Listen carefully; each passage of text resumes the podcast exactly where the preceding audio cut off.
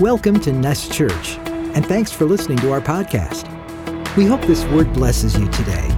For more information, visit nestchurch.com. We hope to see you soon. And remember, You are love. If your heart's in a thousand pieces, just remember you are love.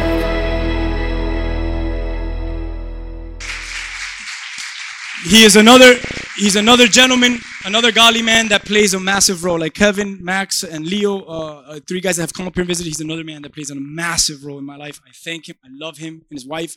And um, we're gonna eat good after this and stuff. I told him and and this is your house man. And you already know that. So i don't need to tell you that but it's your house. And speak to your house the way you would speak to your house.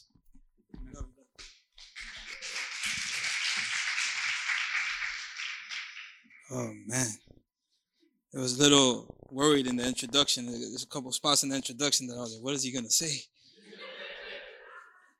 said Duggan Waters. That's the first time I hear that phrase. I was snorkeling, and that's oof, I was in there deep. Uh, I'm gonna tell you something, man. Uh, first, I just want to honor your pastors. Uh, you gotta understand that we know Jesus is the head of the church, but he uses men and women to establish, you know, what his heart here in, in congregations all over the city, all over the nation. And it's not easy being a senior pastor. Uh, the fact that he didn't, he didn't mention tithes for two weeks, that's like, you talk to any senior pastor, they're going to tell you, he did what? Um, but his your heart man you guys have a heart a pure heart. And you guys need to be grateful for that. Need to be grateful for that. And you need to uh, we need to guard our own heart but you need to make sure that you lift up his hand so he can do that. Because sometimes we're too tired and too beat down and too wounded to even try to defend our heart or protect our heart as leaders. And in those moments, he needs people to lift up his hands, him and his wife. You hear me? So I honor you, man. Uh, I honor you. It's an honor to be here. Yesterday was, I don't even try to use words, but it was just, it's literally, there was a moment that you just couldn't get up. It was just, and and I told my, my wife, like, what, what are you going to do? And I'm like, I don't know. you know, because you have like, but I felt like I needed just to, I'm gonna be, can I be honest? I probably should have just stopped and just, I should have just stopped. But you know what? I've always been a good starter and a lousy finisher. So sometimes, you know, I need to finish. You hear me? So, uh, can we pray?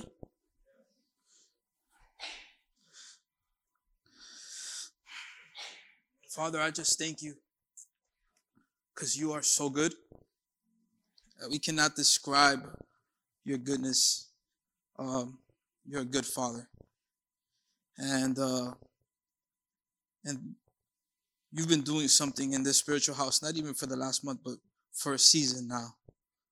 And it's uh I'm just in awe of what you're doing here. It is evident, my God, that your eyes are upon this church. And today, Spirit of God, would you just move, reveal Jesus, speak to each and every one of our hearts. We need to hear your voice.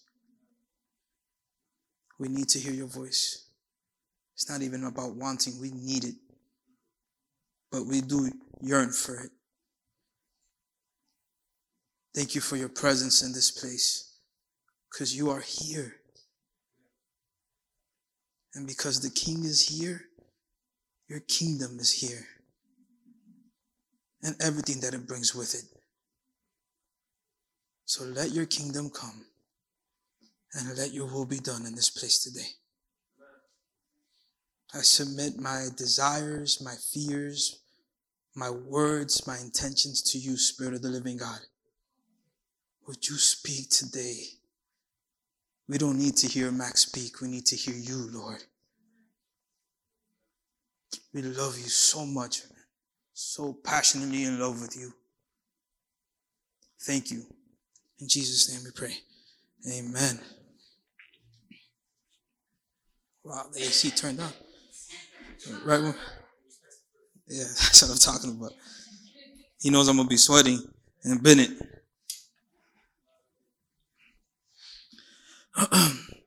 so, uh,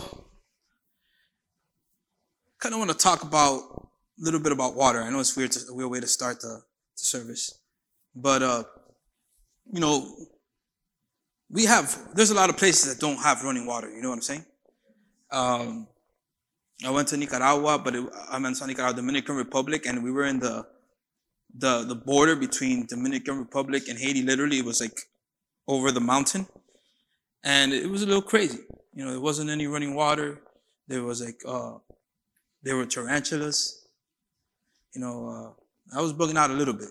You know, uh, you know, I've gone camping in the Everglades and stuff like that. Like you know, like we did it for like a season, maybe like seven or eight years straight. But I'm a city boy, you know, and uh, I was struggling with that.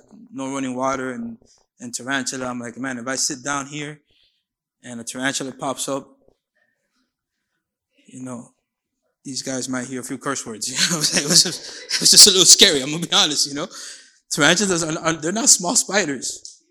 You know, they're just big boys. You know, so. Uh, but we use water for many things. You know, to drink, to, to bathe. Thank you, Jesus. To clean, even to swim in thugging waters. Uh, and just like we have many uses for water, the Bible has many meanings or represents several things. You know, one of the things is, is God's presence, God's word, cleansing or purification. And today, we're going to see a few moments in scripture that water is, is very significant. Okay? Uh, hopefully it gets better. I know right now I'm talking about water. But, uh, so I want you guys to come with me. All right? Exodus 13, verses 17 through 18, and this is what it says. When Pharaoh finally let the people go, God did not lead them along the main road that runs through the Philistines' territory, even though that was the shortest route. Everybody say shortest route to the promised land. God said if people are faced with battle, they might change their minds and return to Egypt. So God led them in a roundabout way through the wilderness, say wilderness, towards the Red Sea. Thus the Israelites left Egypt like an army ready for battle. Three things I want to talk about this verse. See, everybody here, each and every one of us, we have our journey. We're running this race. As individuals, I'm married, my wife knows me like nobody knows me, but we're running as one, but also as individuals. You hear me? And we have our journey. And it's crazy how there was two paths to take in this scripture. There was a shortcut through the Philistine army, yes? And it was the long way through the around about through the wilderness, and it was obviously going to take longer.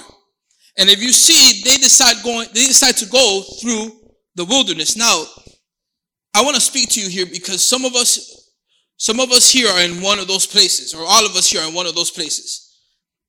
You might be here you'll be like, man, I've been walking for such a long time, and I'm still dealing with some stuff. It just doesn't go away. Doesn't matter how many times I pray or I fast or I go on Sunday or I do this and I do that. It's just the, it's just still there. And it's been a year. It's been two years, three years. I want to encourage you. Because the reason that you are going the long way is because God is make, is allowing you to avoid some battles and some wars that your heart's not ready to deal with. Some things that might have turned you away from the things of God or some things that might have crushed you in a moment. And he said, you know what? Let's take the long way. But there's also a group of people that are here today that they've been fighting and fighting and fighting. Like, you know, somebody turned up the heat and it's hot. And you're like, man, I can't take it anymore. I'm so tired of fighting battle after battle after battle. I want you to have, I want you to have hope because the Lord is quickening your steps. You're in the shortcut, the shortcut route, and it'll soon be over. Doesn't matter where you are. I want you to know today that there's hope, and God has not abandoned you. He hasn't left you alone in your wars or in your path to fend for yourself. He is with you. He has always been with you, and He will always be with you. A lot of the times the enemy makes us wants to think that we're alone. And yesterday, yesterday I shared a- an example of sometimes as fathers, we see kids, uh, our kids about to make a decision, a right or wrong decision. And as parents, instead of saying something, instead of saying no or yes, we stay back and we don't say a word. Not one word. And then our, our, our children go, they look to the, le- the left, they look to the right, they're looking around to make sure that no, no adult is, because they know that they have a decision to make. And whether they make the wrong decision or the right decision, they grow from that moment. So you, without saying a word, help your children grow. God is the same way. Sometimes he doesn't speak a word and sometimes it's for a season. But his silence doesn't mean that he's gone. Even though he's silent, he's still allowing you to grow. Amen? All right. Hmm. Exodus 14, 1 through 4, and then we're going to read, read 10 to 12. then the Lord gave these instructions to Moses Order the Israelites to turn back and camp by, uh, I'm going to murder this name, Pi Hahiroth, between Migdal and the sea. Camp there along the shore, across the Baal-zephon. Then Pharaoh will think, the Israelites are confused. They are trapped in the wilderness. And once again, I will harden Pharaoh's heart and he will chase after you. I have planned this in order to display my glory through Pharaoh and his whole army. Hmm. God is an expert at displaying his glory through your enemies. So I don't know what your enemy looks like right now, but in a little bit, it's going to look like God's glory. After this, the Egyptians will know that I am the Lord. So the Israelites camped there as they were told. As Pharaoh approached, the people of Israel looked up and panicked when they saw the Egyptians overtaking them. They cried out to the Lord and they said to Moses, why did you bring us out here to die in the wilderness? Where were there, weren't there enough graves for us in Egypt? What have you done to us? Why did you make us leave Egypt? Didn't we tell you this would happen while we were still in Egypt? We said, leave us alone. Let us be slaves to the Egyptians. Imagine. Let us be slaves. It is better to be a slave in Egypt than a corpse in the wilderness, man. Guys, God is in control of your journey. Nothing has escaped him. He's so into details. So into details. Now, I'm going to say something that, uh, you know, maybe like a few years back, I was, I don't know if I told you this story, I probably did, uh, but I was, we were, we were staying in my mother-in-law's house because we were trying to buy houses, we were, we were trying to save. So it was maybe, it was more than, maybe like eight or nine years back. And I remember that I would have my quiet time because we were, all four of us were in one room, you know what I'm saying? And it's been crazy. You don't get too much sleep. You have your son's leg across your face. Your, your daughter's kicking you. Your wife is there. You know, it's, it's crazy, but we, you know, we sacrificed. And then I didn't have anywhere to have my quiet time. So I would go downstairs to the downstairs, to the downstairs bathroom, which is just, you know, a half bathroom. And I would just kneel there. You know, it's not the best place because you kneel down and you're, you know, it's, so, so, you know, and I was in there and I, and I was kind of trying to get in shape and work out and stuff like that. So in the middle of my, in, in the middle of my, my devotion, I had this thought. I was like, what do you want me to do first? Do you, cause I was hungry too. So this is all going through my mind and I'm in my quiet time, my quiet, my secret place. And, and, uh, and I, this thought came to my head and he's like, and it's like, what should I do first? Should I work out? Should I have a quiet time or should I eat? Cause I'm starving right now and my focus is kind of, you know, I'm hungry. I'm, I'm, a, I'm a morning person and I, and I need my breakfast. You know, some people can, can skip breakfast. I'm not, you know, I just, I wasn't one of those, those people. Um, and I, okay, I had my quiet time. I worked out and I ate. That's what I did that day. I'm at church and I'm, I'm walking and uh, the lead pastor of our church comes out and he's meeting with somebody that, that flows in the prophetic. And she comes and she tells me this, this, and this, and that. Blah, blah, blah. I'm like, oh, cool. And then she's about to turn away and she's like, oh, by the way, devotional, workout, breakfast. What? What? This wasn't a request. This wasn't a prayer. This wasn't a cry. It was an insignificant thought. But God is paying attention to what you call insignificant. So he is with you. And, and, and sometimes and we when we lose this this mindset, we begin to complain and, and oh, but no, he's he he knows every single detail. You know, he knows. God bless you. He knows. He knows. He has every hair in your head numbered. He doesn't know how many hairs you have. He has every hair numbered. So that means some of you guys are already down to zero. But you know, that means you know you're combing your hair, and then and one falls off. He's like, that's number forty-two thousand fifty-five.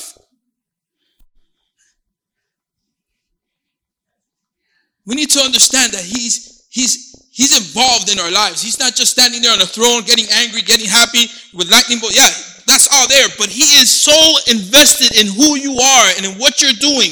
He is there. He's all in. He gave it all already. He put all his chips on the table. He's with you. He's with you. He's with you. He's with you. Let that sink in. He's with you.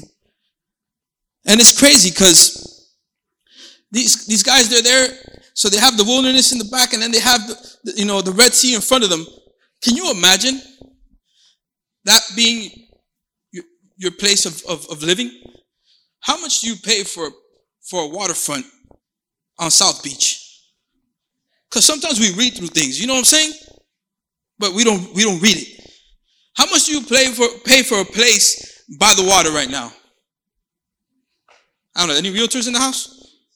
Millions, right? 15? At South Beach. That's crazy. They have. Every day they wake up to the sunrise on the Red Sea. Every night they see a beautiful sunset on the Red Sea or on the other side because it sets on the other side. The breeze of the ocean, their food source, they have fish, all the fish they want. They can fish. They're in a great place. They're happy. They're, they're free. And all of a sudden they turn around and they see Pharaoh and their perspective changes. What was once a blessing is now a burden.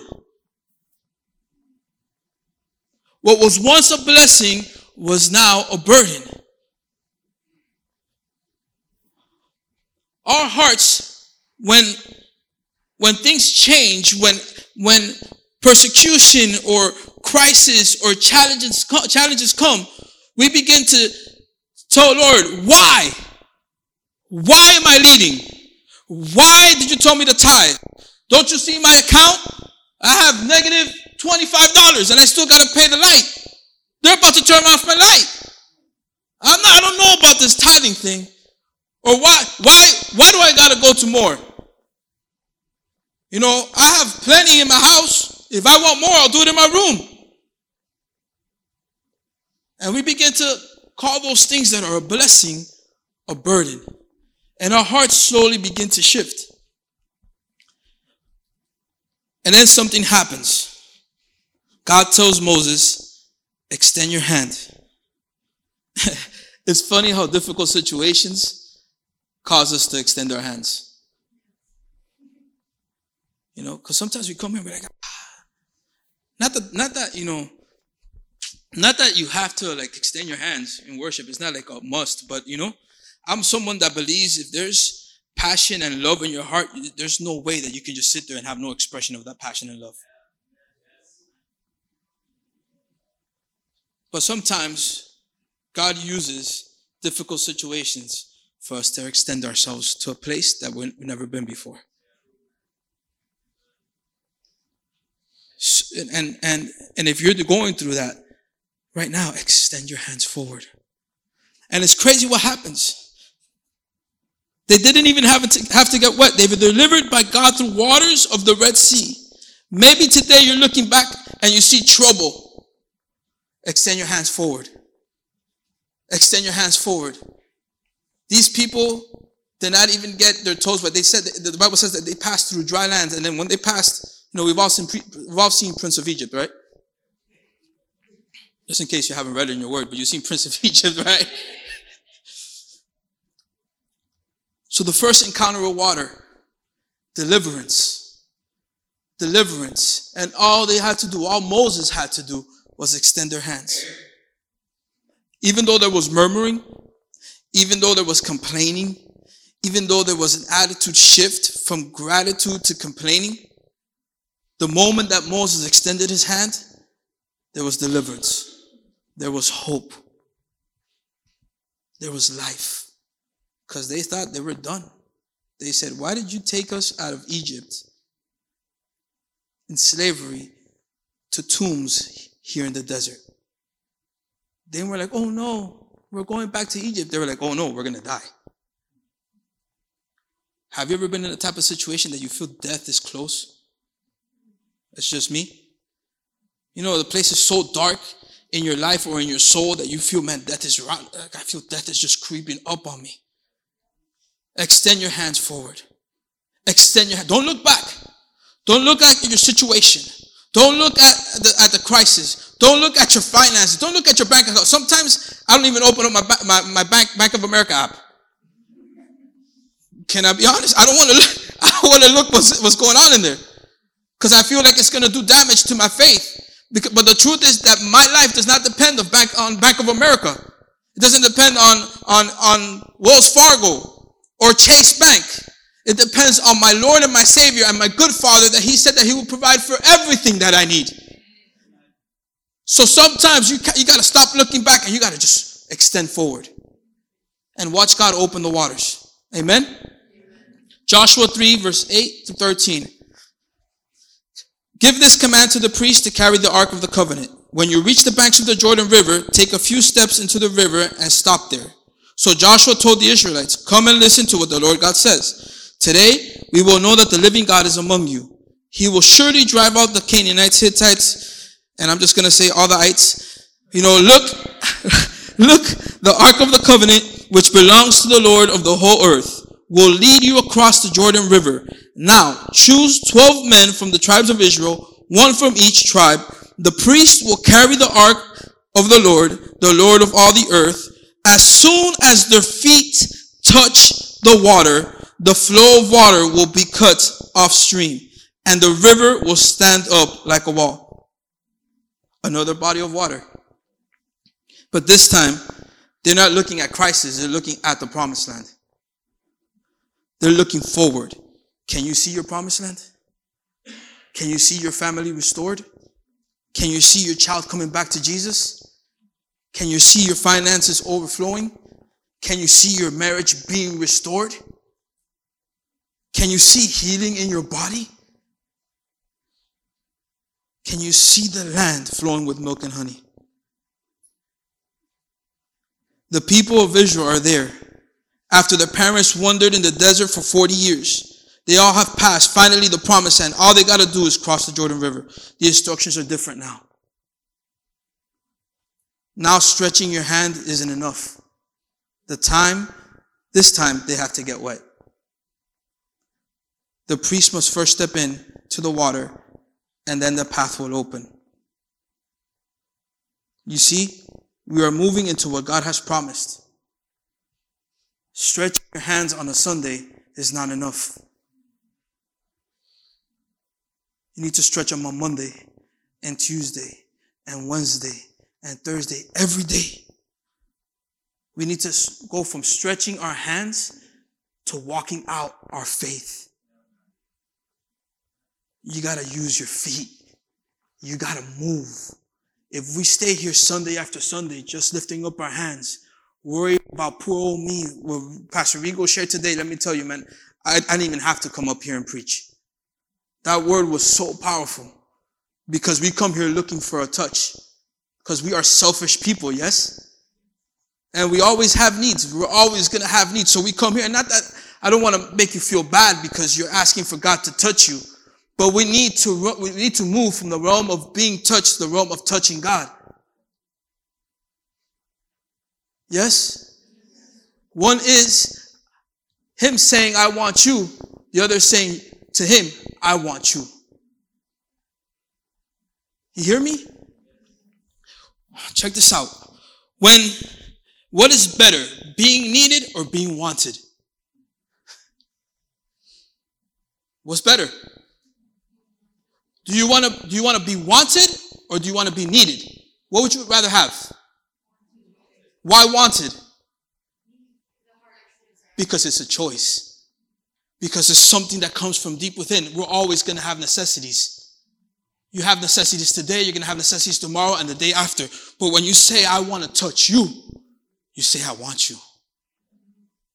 That lady needed God, but she wanted Him. Do you want God today? So no longer stretching your hands on a Sunday enough. On Tuesday, you need to rise up and go to your secret place and say, you know what? I need to stretch myself forward on, on Monday too. And, and Tuesday and Wednesday and let your children see you do that. Because they need a reference until they, until they have that personal encounter with God. They need someone to look at that say, wait, they look alike. Like the words that my, my words that my dad tells me sounds like the words that Father God says. The way my, my dad treats me is, is the way that Daddy God treats me. And not only, now it does- doesn't become only something about you, but it becomes about your generations and your legacy. I have two beautiful children, they're back there. And I know that every decision that my wife and I make, they dep- they're depending on that decision. I don't want just to give um, an, an inheritance of houses and cars and money and all. no. I want to live so, leave something that's eternal. You hear? Something that that that that when this world goes away, or persecution comes, or when destruction comes, that can't touch the inheritance that I've left my children. Stretching your hands forward is not enough. You need to step into it. And yesterday I said it, it doesn't need to be a leap, it just needs to be one step. Check this out. From the edge of the river to the river, one step. As a matter of fact, maybe inches. You feel like you have to do something big. No, it's not something big that you have to do today. Just take the first step. Walk into the rivers and watch God take you to your promised land. I don't know what it is that God's promised you. I don't know what it is that you've been waiting for. But you've seen generations in the wilderness die in the wilderness, and now it's your turn. What's going to change? What's going to be different? Are you going to decide to take that step, or you just want to roam in the wilderness for another 40 years? Those are the only two choices you got. What are you going to do? What are we going to do? Are you guys here?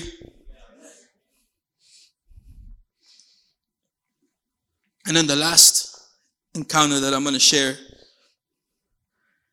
is, is of our Lord Jesus. And uh, it's crazy that before the Son of God, the Desire One, steps into ministry or into the purpose and the calling that he has, he also has an encounter with water. And he goes and he steps into the waters, or he gets to the waters and he doesn't extend his hand. He walks, but he doesn't just take one step. He keeps walking. And the water goes to his, his ankles, to his knees, to his waist. And eventually, John the Baptist baptizes Jesus. And there is not one part of his body that is not submerged in water. Not one part. Everything that he is in his body is under water. I believe that, that there's a time coming for the church that extending your hand to, to the waters, tiptoeing into the waters is not enough. There needs to be there needs to be a submergence of who we are into the waters of the Spirit, into the river of God. I was talking to someone yesterday, and I don't I forgot who I mentioned it to. But the moment that your feet leave the ground, you're at the mercy of the current. You go where the river wants to take you. So the moment that you get submerged into water, everything changes in your life because it's no longer your, your, your decisions, or it's your decision, but your desires, what you want, everything that you feel, it's all about you, you, you, you. It's whatever that river wants to take you, it's going to take you. Wherever God wants to move you, He's going to move you. And that's scary. Yeah? Or we all brave men and women and you know, oh, I'm good. Come on now. When you don't know where you're going, whew, you have no idea what the terrain is. Is there a waterfall? Is there sharp rocks? Are there gators in the water? You know, whew, I don't know. I don't, I don't know if I want to be submerged because I'm done. Now I have to completely trust in that river. I have to completely trust in that current and understand that the creator of that river and that current is taking me to the place that he created me for.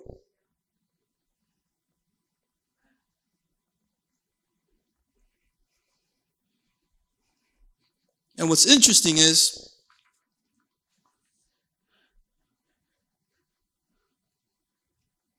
it doesn't end here. Genesis 2, verse 5 and 6. We're almost done. Now, no shrub had yet appeared on the earth, and no plant had yet sprung up. From the Lord God had not sent rain on the earth, and there was no one to work the ground. Pay attention to this verse. But streams came up from the earth and watered the whole surface. God, it says that God hasn't sent rain yet. See, rain was never plan A. Rain was always the plan B.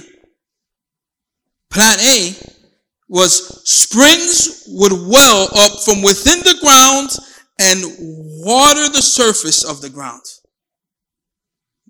Yes? So there were springs all over the ground. The water that was contained by the ground or the earth would spring up from within the ground and water nurture everything around it. Yes? It, sound, it sounds familiar. Let's go to John, John 7, 38 and 39. Whoever believes in me, as scripture has said, rivers of living water will flow from within them. By this he meant the Spirit, whom those who believed in him were later to receive. Up to that point, the Spirit had not been given, since Jesus had not been glorified. He who believes in him, rivers of water would flow from within. Plan A was always the water being contained by the earth. When you die, you become what? You go dust to dirt. You go back to what you were created from. The plan of God was never to send rain, something from outside to bless you or to nurture you. The plan of God was always to be on the inside of you so that you, it could come from within you and nurture you. You, you hear me? And then in John, it takes it further. He says, rivers of living water and what he's referring to is for to the Spirit of God within us. Are you hearing me? So everything that God has given you to live this life out to the fullest is contained within you.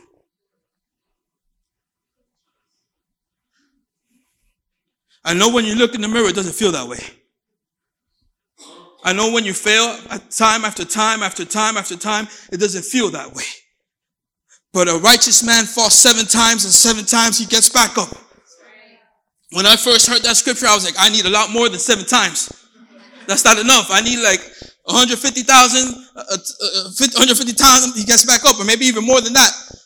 You can put whatever number you want to put there. If it's eight, it's eight. If it's a million, it's a million. For every time you fall, you rise up. That's righteousness because you're believing in something greater than yourself. A man that doesn't believe in something greater than itself never gets back up because, oh, poor me. But someone that sees God and knows God says, it's not about me. It's not about me. And even though I'm on the ground right now, even though I'm cut and I'm hurt and I'm dirty, I'm going to rise again. Are you guys hearing me? So if we, don't get scared with what I'm about to bring up, okay? Don't judge me. We're not going to be popping bottles here. Don't worry about it. It's just. So if the Spirit of God is within us, then why does sometimes it seem like He's not? Let's go to Acts 2. Acts 2.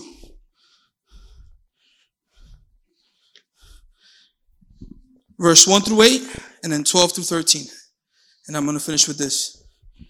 When the day of Pentecost came, they were all together in one place. Suddenly a sound like a blowing of a violent wind came from heaven and filled the whole house where they were sitting. They saw what seemed to be tongues of fire that separated, that separated and came to rest on each of them. All of them were filled with the Holy Spirit and began to speak in other tongues. Sorry. And as, as the Spirit enabled them, now there were staying in Jerusalem God-fearing Jews from every nation under heaven. When they heard this sound, a crowd came together in bewilderment because each one heard their own language being spoken. Hmm. Utterly amazed, they asked, aren't all these who are speaking Galileans? Then how is it that each of us hears them in our native language? Verse 12 and 13. Amazed and perplexed, they asked one another, what does this mean? Some, however, made fun of them and said, they have had too much wine. In other words, they're drunk. Jesus leaves and he finally sends the Holy Spirit. What's interesting is there's some people that are witnessing this and they're saying that they're drunk. So I want to talk to you guys a little bit about being drunk. How- many of us here, let's say pre Jesus, just to not uh, point fingers, have been drunk? Raise your hands. he raised two hands, boy. He was, lit back in the day. I ask you a question. How do you get drunk? Excuse me? Drinking. Okay, so okay, excessively, right? What? So listen, I when I was in my wannabe thug life years, I didn't have money for good liquor. So I bought I bought OE and Schlitz Bull, the courts, and the little quickie mart, because that's all I can afford. Can I get, can I get, can I get, no, I'm playing no amen for that. Some of y'all be like, amen, pastor. Going to the quickie right now, you know. And I hate the taste of beer. I hate it. But in order for me to have a good time with the girls, because I was so shy, I needed to get drunk. So you know what I would do? Since I hated the taste, I will open it and I will chug it on the verge of throwing up. To, I'll take it to the head. One bottle. I can't even do that with milk now, but you know what I'm saying? One bottle, just chugged it. And all of a sudden, whoo, you feeling nice. You know, yeah. A lot of us, we want to be led and directed by the Spirit. But the way we drink the Spirit is, is the way a lot of us drink wine. We pour it in a cup and we sip it. We're sipping saints. we want the Spirit because it tastes good, but we don't want to lose control. So we get a cup of the Spirit. Mmm. Oh, nice. It's good for the heart. Mmm, feeling good. And we drink, sip, and then we put the cup down. We go eat something. We come back to the cup. We sip it. You know, we talk. We have the cup in our hands. Another sip. And we never get drunk. We're sipping saints. Our breath smells like alcohol. We have alcohol in our hands. If anybody looked at us, they'd be like, this person drinks wine or drinks liquor, but we're still in control. We never want to take it to the head because we never want to lose control. Because losing control means, means trusting in someone that I can't see. Means, some, means trusting in this being that says he's faithful, but sometimes I feel like he's failed me. But I like the spirit, so I'll sip it so I can smell like alcohol, so I can taste the alcohol, but never be completely surrendered to the alcohol. You know what happens when you get drunk? Have you ever seen a drunk person? You know? Everything changes. The way they, way they walk. You know? When you when they pull you over and you're drinking, they make you what? They're like,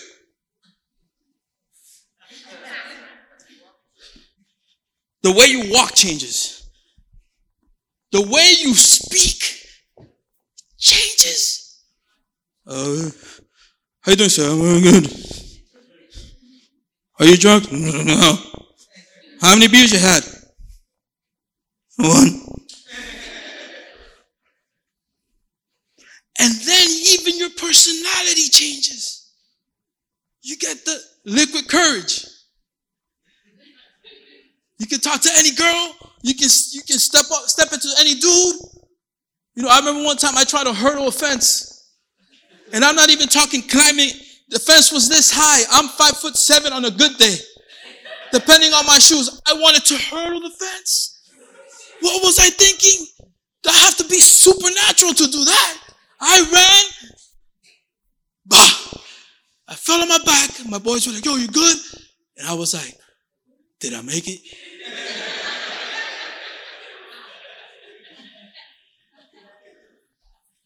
You lose complete. Your perspective changes. What's impossible, you think is possible. So why don't we just stop sipping the Holy Spirit and take the Spirit of God for who He says He is and take it to the head? Do you not understand that the way you speak will change? That the way you see things will change? Where you were a fearful person, I'm shy. I hated speech class. I didn't want to say anything. I was super shy, man. And look where God has me.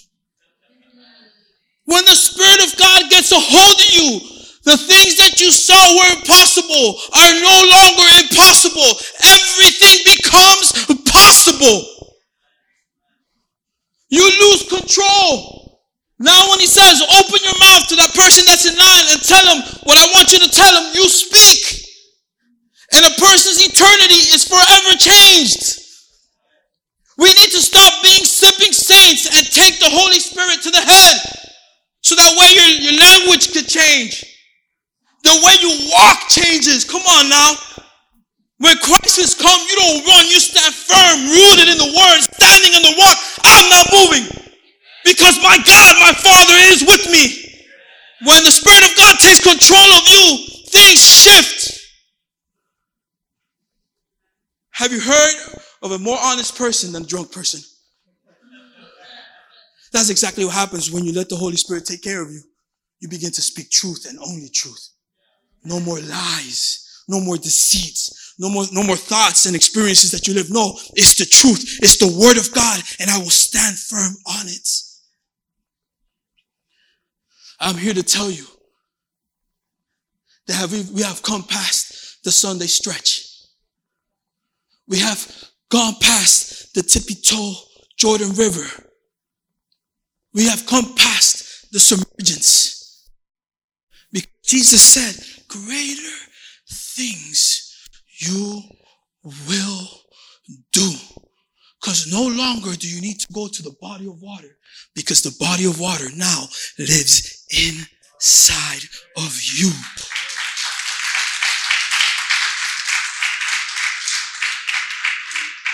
Who else can put a little Colombian stumpy boy and, and a Cuban Key West dude at six years old preach to each other, prepare the land from that moment because he knew what was going to happen here in Miami, in Nest Church in 2020. He knew that we were linked in eternity. When you give him control, everything changes in your life. Now, I'm not telling you that all crisis is gone and all problems are gone. That's a, that's a Mickey Mouse gospel. That's not the gospel. The truth is that we're going to continue to experience conflict, but he has defeated this world and everything in it. You have, you carry his victory. He has entrusted you to carry his victory. Today we have a decision. Nest Church. Are you going to continue? Are we going to continue to sip? Or are we going to chug this? And if you're recording this, you know what? I don't, I don't mean this bottle. I mean, I mean the Holy Spirit. Are we, are we going to relinquish control?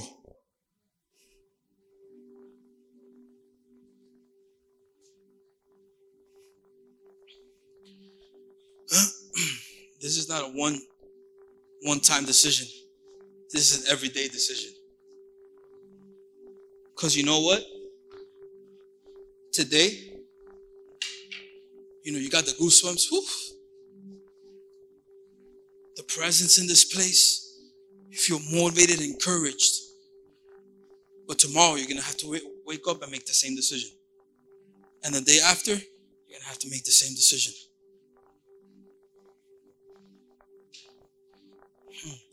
Just close your eyes where you're at. You can stand to your feet.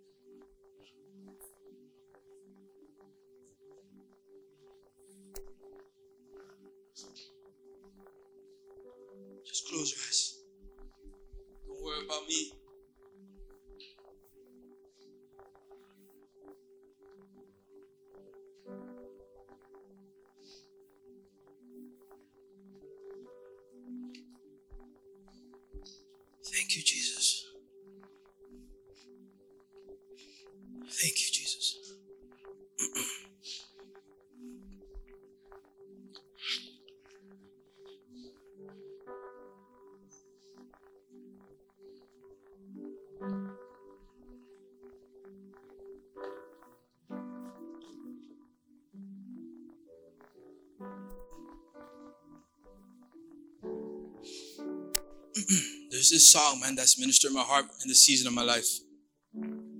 It's a song called Nothing Else.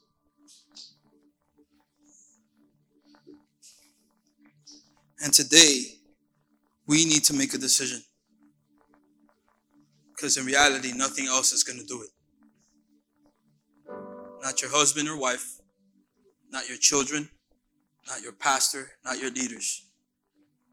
The only person, because the Holy Spirit is not a thing, He's a person,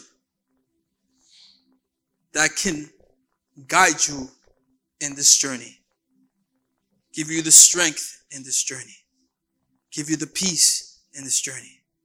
It's Him. And I don't know if you're there, are you in the place of nothing else? Sometimes it takes us a little while to get there. Sometimes we have to roam around in the desert for a minute until we realize that there's nothing in this wilderness that is going to satisfy what I have in my soul and my heart. And today, Daddy God is saying, son and daughter, I know the journey's been tough. I know that it's been a struggle. I know that it's been long. I know that it's been a fight. But would you trust me? Would you trust me? Just close your eyes and we're going to worship for a moment. And don't miss this. Don't miss this.